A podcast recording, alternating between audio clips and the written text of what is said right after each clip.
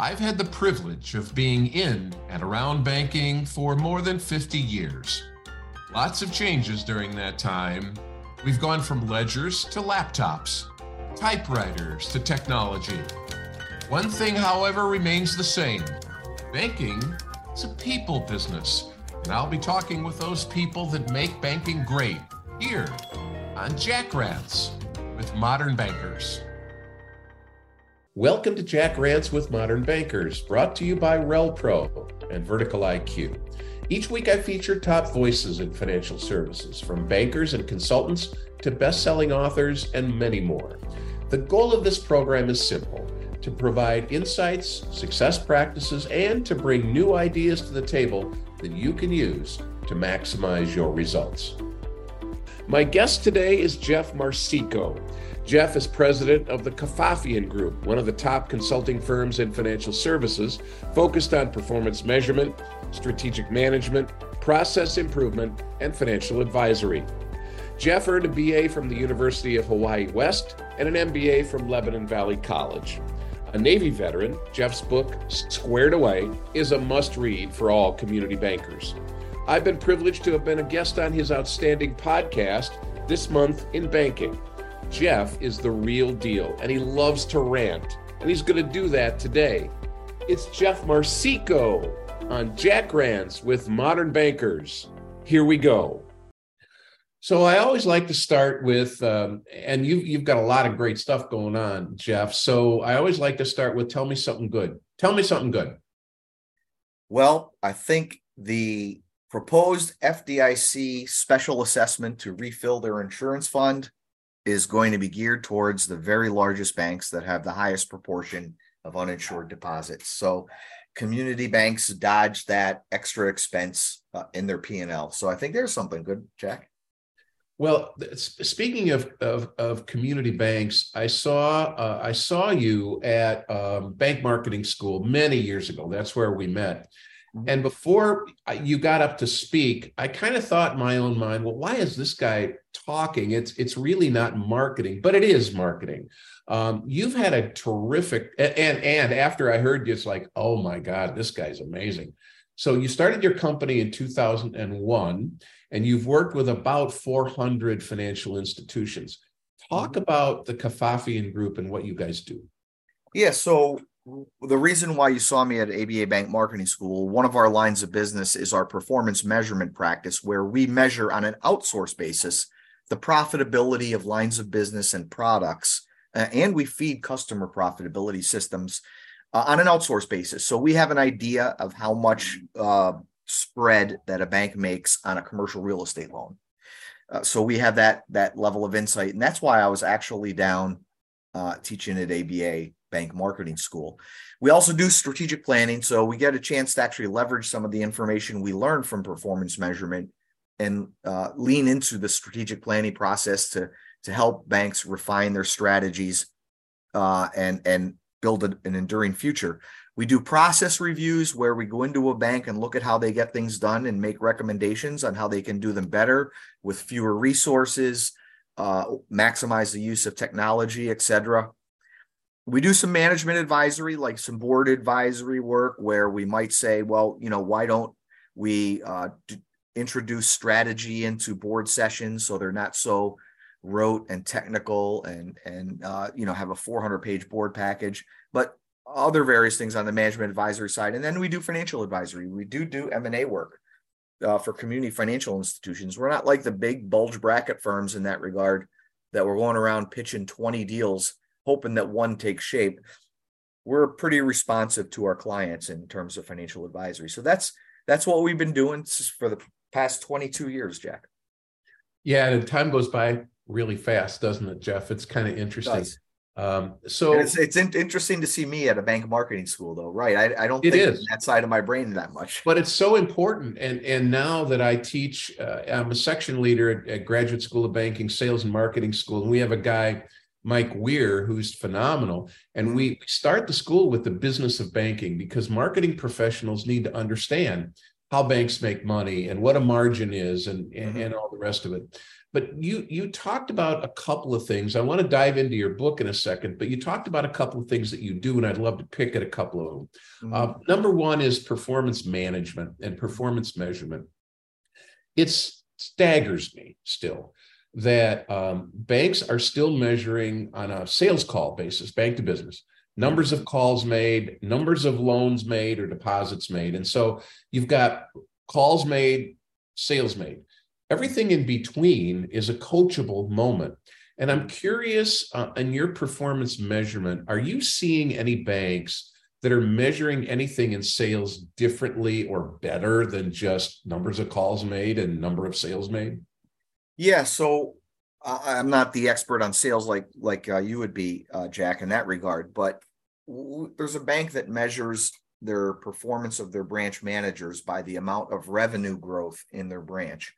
So the spread that they generate from their deposits, and you get a greater spread from a business checking account than you do from a certificate of deposit, et cetera, et cetera. And if you understand how that spread uh, becomes, you start to understand your priorities on who you should be calling. But I think if you measure the branch on continuous profit improvement rather than the sales practice of how many calls did you make, and maybe for people that are struggling and they need much more coaching, that that level of granularity is is something to work on but you are denying if you have a 40 branch network you're denying the opportunity for a branch manager to innovate on how they generate sales based on the market that they are in and based on the personality that they have and the nature of the customer base that they have. Because i think if for a branch that might be in a highly industrialized area it's going to be a lot different than a branch that's in a uh, residential area. So you're denying them the chance to experiment see what works you're also uh, denying branch managers from having a learning loop on what some of branch managers are doing that's working versus what others are doing that's not working because they're all doing the same thing if you're doing number of calls and, and the same thing. But if you hold them accountable for that continuous profit improvement in their branch you allow that level of experimentation that feedback loop that continuous organizational learning to see what works and what doesn't work and and that's where i think that profitability could play a really positive role in moving banks forward and improving their profitability. And that's where your company can really help because a lot of banks don't really understand what their profitability is and how to get to it. The second thing you mentioned is uh, our, our mergers and acquisitions. And i'm curious what you're seeing in community banking in terms of now and going forward with mergers. One of the things that is fascinating to me are credit unions and banks that are merging together. What what's what's the uh, merger landscape like out there, Jeff? Oh boy, that you just threw a fire right on it there, and and I'm sure some of our trade association friends would be interested in learning. So credit unions have an advantage in doing a bank merger for for two reasons. One, they are liberating taxable income and turning it into non-taxable income. So if they're buying a financial institution that earns say $5 million a year and they pay $1 million in taxes, what they're now doing is they're turning that 5 million into post-tax income because there is no 1 million uh, in taxes. So that really gets to the gore of the community bankers. And the second one is they don't have to take a haircut on what they pay over book value to their capital position. Whereas a bank actually has to reduce their equity position, their tier one leverage ratio by that intangible asset. Credit unions do not. So they have two advantages. They could pay more in cash because they are getting more in earnings because of the lack of tax status. So that that really um, is is a problem, and there's a lack of parity there. So if you're a bank that that wants to sell your bank and you're compelled to entertain the highest price, most state the business corporations law don't require you to take the highest price, the boards of directors to take the highest price. But if there's a big delta, it's hard to justify why you took a lower price just because it's a community bank that offered the lower price versus the credit union. So the credit union has generally a greater amount of pricing power because of the tax status and the lack of deduction of the intangible asset from the capital position. I don't think it's going to be a tremendous phenomenon if it starts to elevate in terms of significance. I think we peaked at maybe 16 credit unions buying banks in one year, which might have been uh, less than 10% of all of the mergers that happened. But if it starts to creep upward in terms of number of, I think the trade associations will take a very aggressive position on that. We've already seen a couple state trade associations uh, uh, lobby to not get deals approved. Um, I think in Colorado and another state, it was difficult for a credit union to do a bank. So uh, th- that's the credit union on bank landscape. But in terms of M&A, it's a really difficult time to get deals done because of arcane accounting laws. You have the, the target, their whole balance sheet has to be marked to market. And you could imagine a bank that has 50% of residential mortgage loans with an average yield of 3.9% in a market where now residential mortgage loans are going off at six and a half to seven percent, that those loans that are on the books will be marked down pretty significantly. And it's it's a big pill to swallow for the buying financial institution. Plus the valuations, so many banks in the country are trading at below book value that it's just really difficult to do a tremendous amount of deals. Usually the industry shrinks about 4% per year. Uh, I think it's going to be a lot less this year just because of the technical issues uh, involved and, and the mark to market accounting that is required. Even when credit unions buy banks or credit unions merge and acquire each other, they still have to mark their balance sheets to market. And for the uh, acquirer, sometimes it's too big of a pill to swallow. Interesting. Well, you you you've been a prolific speaker. You're a prolific writer. And that kind of culminated in 2021 when you wrote Squared Away. And by the way, every banker should have this on their desk. They should be reading it. It's truly outstanding. I just want to pick at a couple of things that you talk about in one of the chapters, I think chapter three. You talk about the board of directors, and I have a couple of questions there. Mm-hmm. Uh, you the, the the title is what makes an effective community bank board? So I'll ask you, what makes a, an effective community bank board? I feel like I should take the lawyer's answer and say it depends. But but you won't, Jeff. The, the if you think about community bank boards, they're made up of mostly business people around the communities where the bank is. It used to be almost a stereotype that we'd have the mortician, we'd have the insurance agent, we'd have the local lawyer. Uh, that's probably changed a little bit right now. But I think what a community bank first has to recognize is the role of a board of directors. And in banking, the FDIC director's pocket handbook tells what the role of the directors is. It's it's the safety and soundness of the financial institution. And they do that by setting and adopting policy and then holding management accountable for uh, uh operating within policy. The second thing that they are are the keepers of the strategy. So they don't necessarily have to have to be the ones that are fully engaged in developing the strategy, but as the management team brings a strategy to the board for adoption for approval and adoption, the, the board should be holding the management team accountable for the execution of the strategy. And then I think for a community financial institution, the third part is just to be ambassadors in the community.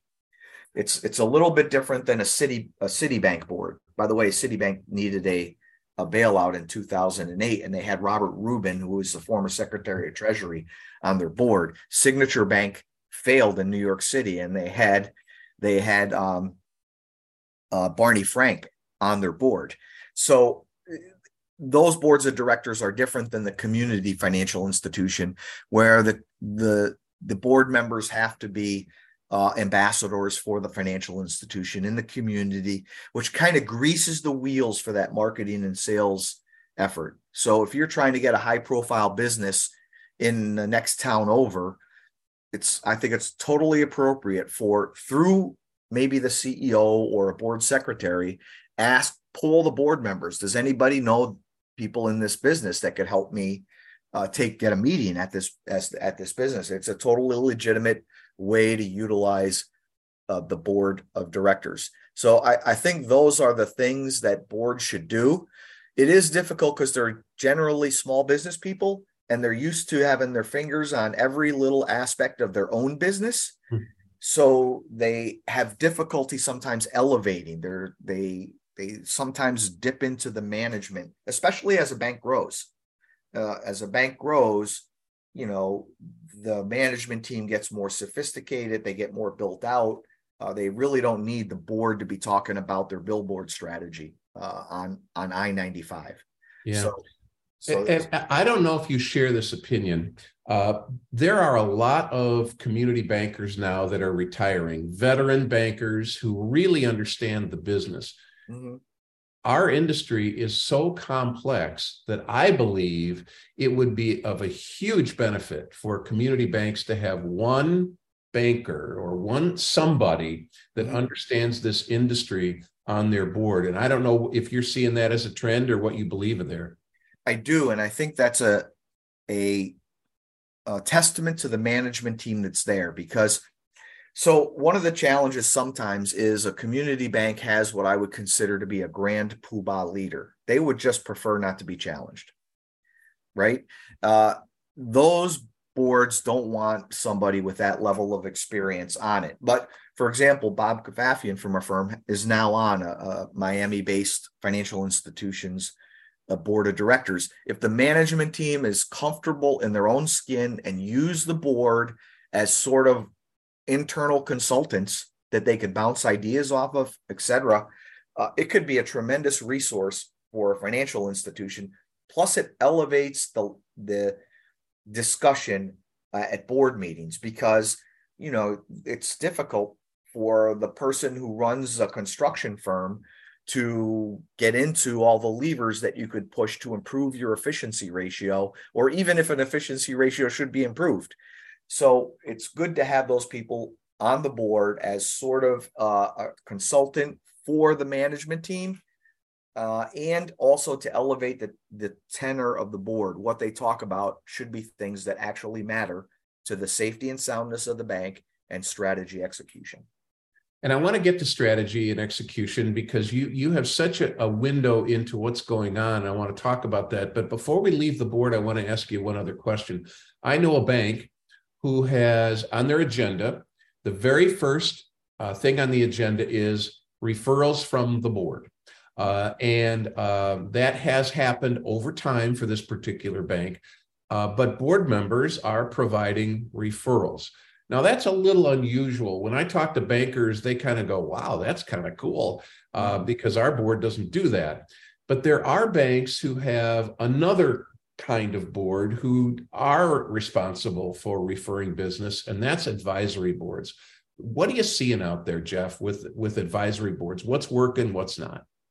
Yeah, so I think that one bank that used advisory boards as the relatively less experienced, I can't say younger, right? Or well, we don't have an HR person on this call, right? a, relatively younger uh, board of directors that was their bench for their older board of directors. They they first and foremost they used it as a development tool for the bench. You know, give those uh, advisory board members a little bit more prominence, uh, and also give them the opportunity to learn about banking and what is working and what is not, and for basically doubling down on community ambassadorship uh, in terms of bringing referrals to the bank.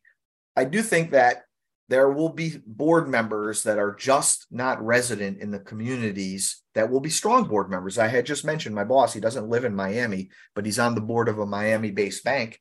Uh, so he's not going to be very useful in terms of bringing referrals, but he's a very useful board member. So maybe having a horse race on who does the most referrals tends to end up being a negative uh, uh and tends to be a stick more than a carrot because then you're calling out people who don't bring referrals. Yeah. So I do think you got to use it in a carrot wide thing that say, look, um, this board member has introduced us to seven new clients this year, which was a tremendous boost to our commercial lending production. And we would like uh, this person, him or her, to represent us at the state convention this year. Uh, and and you know, sort of do a reward like that, but do it in a positive way. Because, like I said, a lot of boards boards are like a personality in it, it's a cult in its own self. And and they boards need different elements of their cult.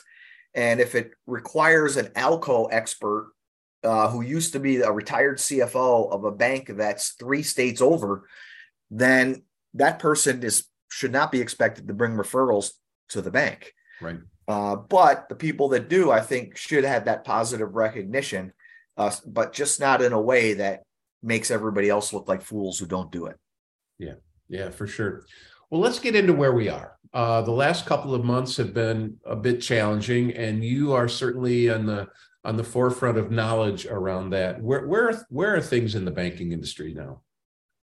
Well, I think things are exciting in the banking industry, and the, we have to harness the excitement and channel it beyond platitudes.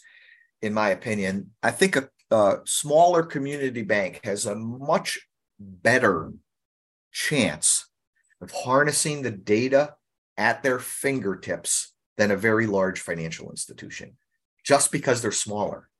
That they can take on data governance projects the data cleanup projects and be able to execute it in a reasonable time because the very large financial institutions have disparate systems that came together via various mergers, uh, have difficulty con- doing data governance across a huge franchise. Uh, I, I frequently say that I'm with a top 10 bank in the United States, and they've never called me, not once. They've never called me. And I'm not saying that I'm like the perfect uh, candidate, but I'm saying that I think that a, a smaller financial institution has a much better chance at winning the data wars than the very large ones, even though the very large ones have a full floor of programmers on their 16th floor at headquarters. Yeah, no, I, I think that's right. And and when when the uh, when the SVB and uh, Signature Bank uh, stuff came around, um, it was kind of nice to know that my bank reached out um, and and talked about Bauer ratings and talked about safety and security. And I know they did that for their their top clients as well. And that that allow th- those community banks now have the capability to move quickly and to be flexible yeah community banks don't maybe necessarily have all the products and all the people and all the all the rest of it but they do have the capability to move move quickly. Well uh, you you talked about uh, the fdic insurance a little bit before we started recording. Uh, where are we with fdic insurance? What's happening there yeah, so there's two things happening. One is the special assessment to refill the insurance fund, the uh, deposit insurance fund or DIF, from the uh, SVB signature uh, failures. And I'm not sure if they're experiencing any loss experience from First Republic Bank uh, or not. And Silver Silvergate and La Jolla is liquidating in its own right, so I'm not sure if there will be any pressure on the fund there. But just signature and SVB requires uh, a, a, special assessment in order to refill it. And the current proposal put forth by the the um, FDIC, which is out there for comment right now, is that uh, they will have a 12.5 basis point uh, special annual assessment for two years for all banks with greater than five billion dollars of uninsured deposits. So that you know, I we ran an analysis on behalf of the Massachusetts bankers, and that was three or four banks in their entire orbit. So it's a low percentage of banks focused on the very large uh, banks. So for community financial institutions, that was a win. So refilling the deposit insurance fund is issue number one. Secondarily, the FDIC is putting out feelers for deposit insurance reform because they don't want to be in the situation where the Secretary of the Treasury has to invoke the um, systemic risk exception from the FDICIA Act of 1991. That's actually from a 1991 law of the, the systemic risk exception whenever something material happens in the banking space, as was SVB and signature bank runs. Uh, they were material. So in order to try to quell these bank runs based based on bad news, uh, made speedier. Bank runs were made speedier by technology, and they were amplified by by social media. Uh, in order to deal with this new world, maybe we should think about deposit insurance reform. One is keep things pretty much as is, uh, to up to two hundred and fifty thousand dollars per unique owner.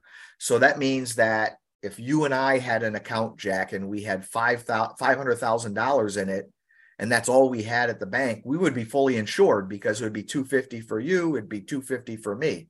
But then if you had an account with your wife with another hundred in it, well, you're out.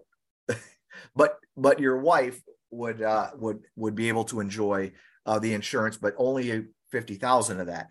So there's some ownership nuances to it uh, that you could uh, actually have over two hundred fifty thousand of insurance, but keeping insurance as is is sort of proposal number one. Proposal number two is unlimited insurance, which means that no matter what you have in an FDIC insured institution, um, um, that's that that's what be insured. And number three was targeted insurance. Like for example, if a company who had 20 employees had to fill their payroll account, right, and the payroll account needed a million dollars, uh, that that transfer payment account would be fully covered, even though 250 is the standard coverage. So it takes that kind of risk off of businesses when they have to like fill a payroll account. Targeted uh, insurance. I don't know how to calculate the impact to the industry for proposal number three. Proposal number two, you might safely assume that your deposit asset your deposit insurance assessment would go up by the percent of your uninsured deposits right? But that's not how assessments work in terms of uh, what what banks pay. They actually pay their average assets minus their average tangible equity times a floating basis points uh, based on their CAMELS ratings and their exams. So that's probably a boring way to describe exactly how it's done. But I would assume that everybody's deposit insurance will go up. But I think worse than the, the extra cost to financial institutions will be now we've created a moral hazard problem, being that the risk of what a bank takes is now being fully insured by the deposit insurance fund. Meaning that the people who take the risks and decide on the risks are not the people that will ultimately pay on the risks if the risks come to roost. So that creates a moral hazard problem, which means that examiners will start telling banks more about what they can and cannot do and and that'll be a, I think it'll be a, a problem and we'll start to move more towards banking as utilities more than banking as innovators as funders of nascent businesses in our communities. Um, and it'll then size will be the only thing that matters. Yeah. And that's that's a shame. Uh, you know i remember when i started banking in 1973, the FDIC insurance was $20,000. And, um, you know, life was a lot simpler then. Now, you know, certainly technology has helped, and, and the banking industry, obviously, like every industry, has changed in some ways for the good and, in some ways for the not so good. And one of the not so good things that happened in the last several months is what I'll call deposit leakage. Uh, mm. Deposits are have left. In fact, I re- read an article recently uh, that that in the first quarter, I believe, deposits dropped in banking by about 16% overall. Mm-hmm. However, you just came out with a recent Forbes article mm-hmm. and you did an analysis, and community banks are actually holding their own in terms of deposits, Jeff. They are. And that was not what was going on in the media. The media ran to this Fed H8 report and it was a sampling of banks saying what's happening with your deposits and they just peter but, peanut buttered that assumption over the entire banking thing uh, and i was wondering how those articles were asserting that small banks were losing deposits in the billions and it was the h8 report. Because the call report had not come out yet. Call reports don't have to be filed till 30 days after the end of the period. So we wouldn't have seen the call reports till the end of april for the first quarter. So I waited till the end of April to say anything about it.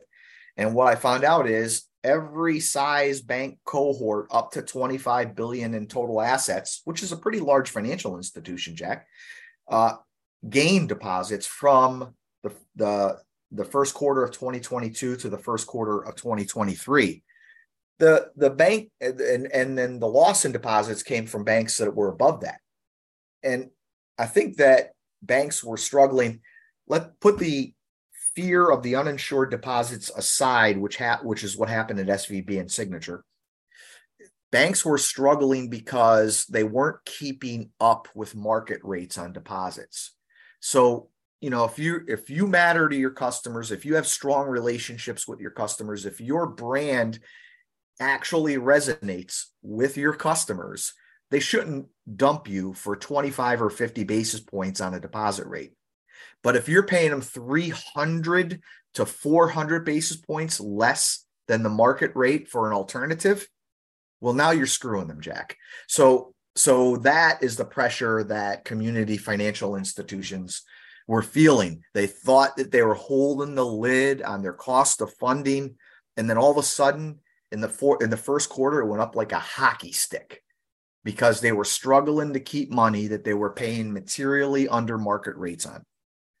It wasn't about the safety and soundness of the bank or the SVB or signature failures.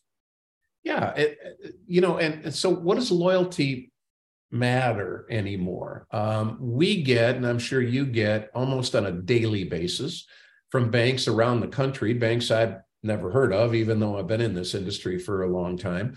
Um, you know, hey, we can, you, we'll pay you 5.03 or, or through December, we'll pay you 5 point whatever it is. Yeah. Yet our community bank uh, that, that we do business with uh, is very reluctant to raise the rates. And you wrote an article, and I don't remember if it was on LinkedIn or if it was on your blog or what have you. And you had a story about that. And I, I guess I'm I want to pick at what you just said a little bit. Mm-hmm. What what's the problem here? Why aren't banks starting to realize that it, yeah, it might cost them a few bucks in the short term, but in the long run, they're going to keep their depositors, and, and that's really important to them.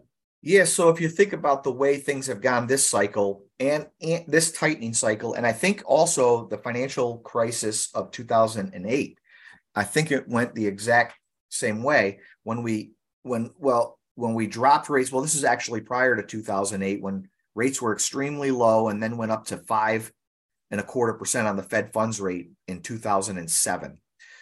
Uh, it was the exact same thing. The banks' betas, which is how much their cost of funds go up compared to 100 basis points of the Fed funds rate going up, were extraordinarily low at the beginning of a Fed tightening cycle. And then when depositors woke up it became extraordinarily high and went up like a hockey stick. It, it did that uh, in the the Fed fund tightening cycle prior to the financial crisis, and it did, and it's doing it right now as we speak. And the reason why is, and and I am going to have Amber Farley on our podcast, and I'm going to challenge Amber about what does brand get you because I don't like this marketing speak. If it doesn't work on a spreadsheet to me, Amber, I don't understand why would I would invest any money in branding, right? So uh, we're going to talk a little bit about that in our next podcast. But um, if if you're holding deposit prices down, and the difference between what a depositor can get in an alternative, the delta becomes bigger and bigger, right? Now, when a depositor wakes up, they're saying, "Wow, my bank is really paying me lower than the market rate that I could get on a money market account, on a treasury, or at Discover Bank, right? That has credit cards on the other side of their balance sheet. So why is my bank paying me so low? Well, my the bank is paying me so low is because they're relying on me not noticing. And that is not a way to build trust with your depositors. Sure. So the bank would get two to three, maybe four quarters of superior cost of funds because they're keeping our sleepy customers ignorant, right? Then they're relying on that. And then when that customer wakes up and then they have to hockey stick their cost of funds up. So yeah, they had two, three, maybe even four quarters of superior cost of funds. But what they've done is they've tarnished their image to their own customers because they relied on them not paying attention. and really do what brands do you want to interact with that you have to pay hyper attention to or they're going to take advantage of very true uh, and and so we we are challenged as an industry and the next challenge may be and and you're the expert i'm not here in this area um, is commercial real estate i read an article recently that talked about the fact that 700 banks are over the fdic process for the capital limits on on commercial real estate I don't know how you're seeing this, Jeff, but I think this is the next canary in the coal mine. It is. I think it's going to be very targeted. So I'm not a credit specialist, but if you think about where the struggle is, the struggle is in retail uh, space, right? So the malls, what do they call them? Zombie malls now, which I'm watching Fear the Walking Dead on on Hulu now. So just, yeah, so we have zombie malls and there's a lender behind that mall, most likely, right? Uh, strip malls that now used to have very reliable anchor tenants in it. And if they lost one tenant, they would still be cash flow positive and still be look good on credit. But if if it's a five unit strip mall and they lose three of them, then it doesn't look so good. So I think those will be challenging. And then of course, office space, but primarily in, in large cities, Jack. The, the pendulum is swinging. Uh, there are large corporations that are really going toe to toe with their own employees about coming into the office, including Amazon, JP Morgan. They're going toe to toe with their employees. They're, but they are struggling to get people to come in the office. And there's a whole ecosystem around having full offices, you know, the Starbucks that are in town, uh, the local CVS or the local retailers. Uh, I think that the commercial real estate will be heavily focused on office space and retail space. Uh, and I think the community bank tends to manage those things well or not even be in those credits. I mean, the mall is a very sizable credit for a community bank.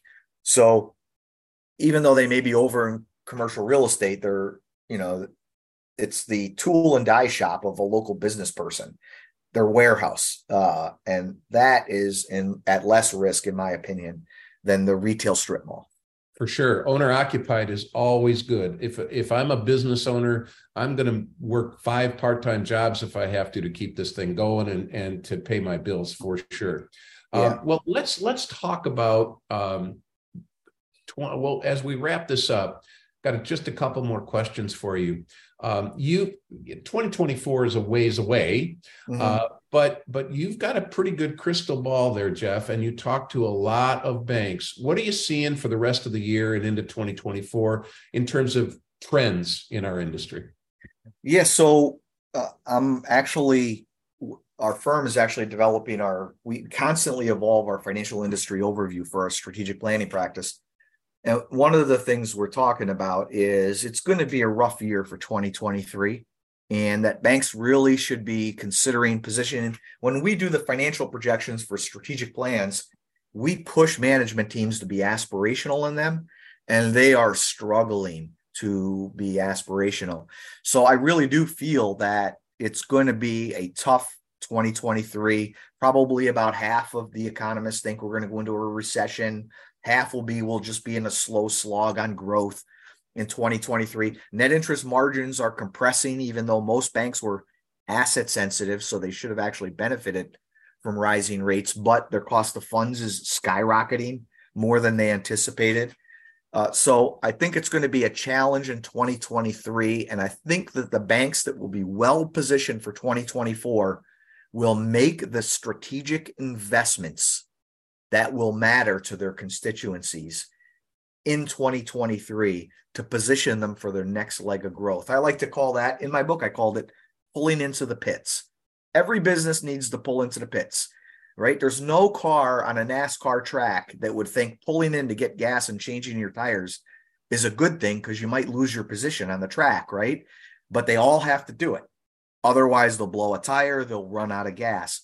And one of the main reasons why banks sell, Jack, they run out of gas. They never pull into the pits. And if we're going to be in a challenging economic and, and interest rate environment, to make any sort of material profits for the benefit of our shareholders in 2023, I don't think if it matters if your ROA is 10 basis points less because you made these three strategic investments to position yourself for growth. I think the banks that are going to win in 2024 will do that. And this is the kind of information that you can get every month from Jeff's podcast, the TDK uh, TDG podcast. You started it in 2016, uh, and you've done quite well with that, Jeff. Talk about the podcast a little bit, how people can get it, and what are some of the subjects that you're going to tackle going forward.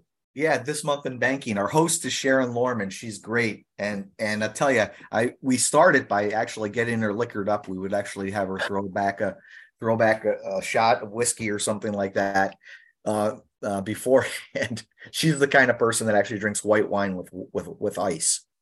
But but but we started it in 2016. We didn't know what we were doing.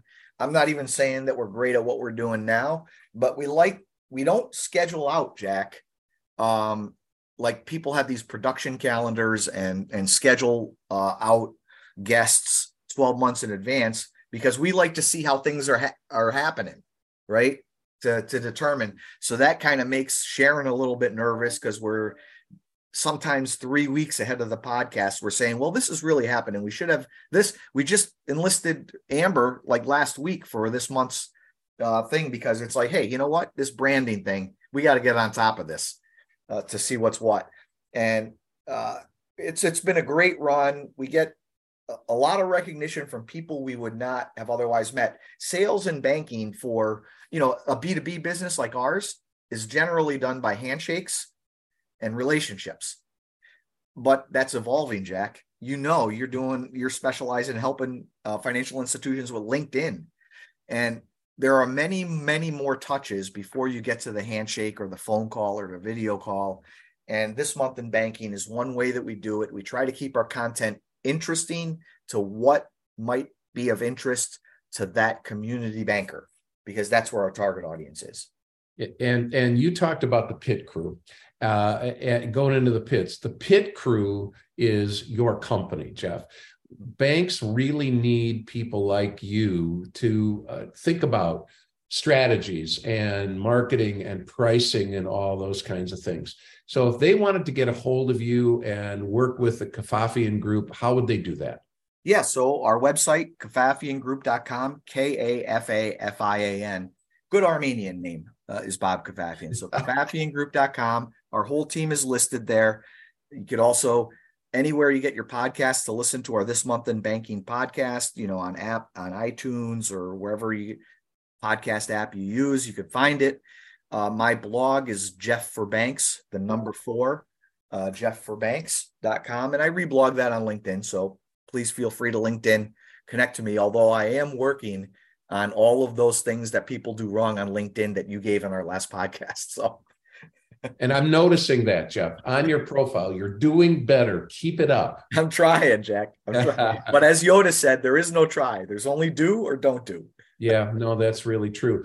And and you know it's interesting. The book was written in 2021.